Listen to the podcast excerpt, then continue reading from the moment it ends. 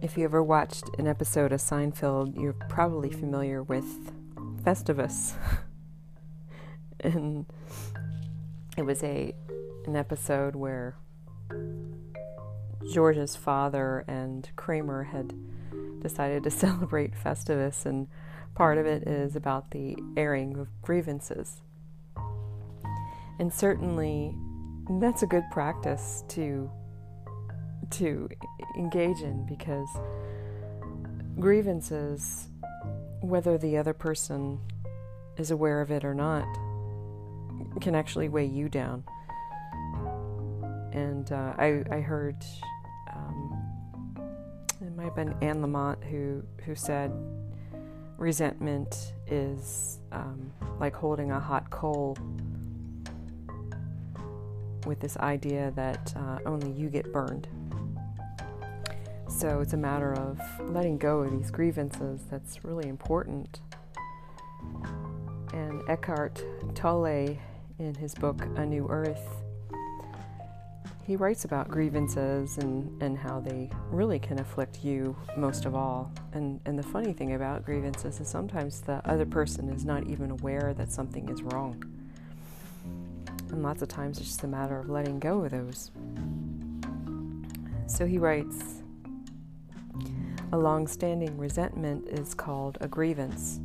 To carry a grievance is to be in a permanent state of against.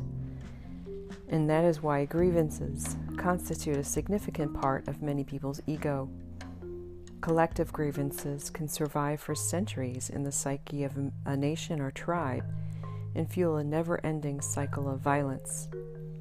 A grievance is a strong negative emotion connected to an event in the sometimes distant past that is kept being alive by compulsive thinking, by retelling the story in the head or out loud of, quote, what someone did to me or what someone did to us, end quote. A grievance will also contaminate other areas of your life. For example, while you think about and feel your grievance, its negative emotional energy can distort your perception of an event that is happening in the present or influence the way in which you speak or behave towards someone in the present. One strong grievance is enough to contaminate large areas of your life and keep you in the grip of the ego.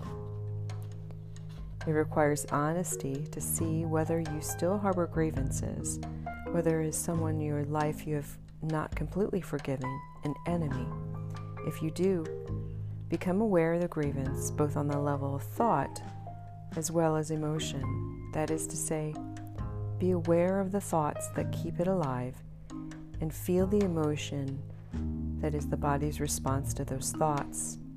Don't try to let go of the grievance. Trying to let go, to forgive, does not work. Forgiveness happens naturally when you see that it has no purpose other than to strengthen a false sense of self to keep the ego in place. The seeing is freeing. Jesus' is teaching to forgive your enemies is essentially about undoing of the one the undoing of one of the main egoic structures in the human mind. The past has no power to stop you from being present now. Only your grievance about the past can do that. And what is a grievance? The baggage of old thought and emotion. So, on this Festivus, consider your grievances.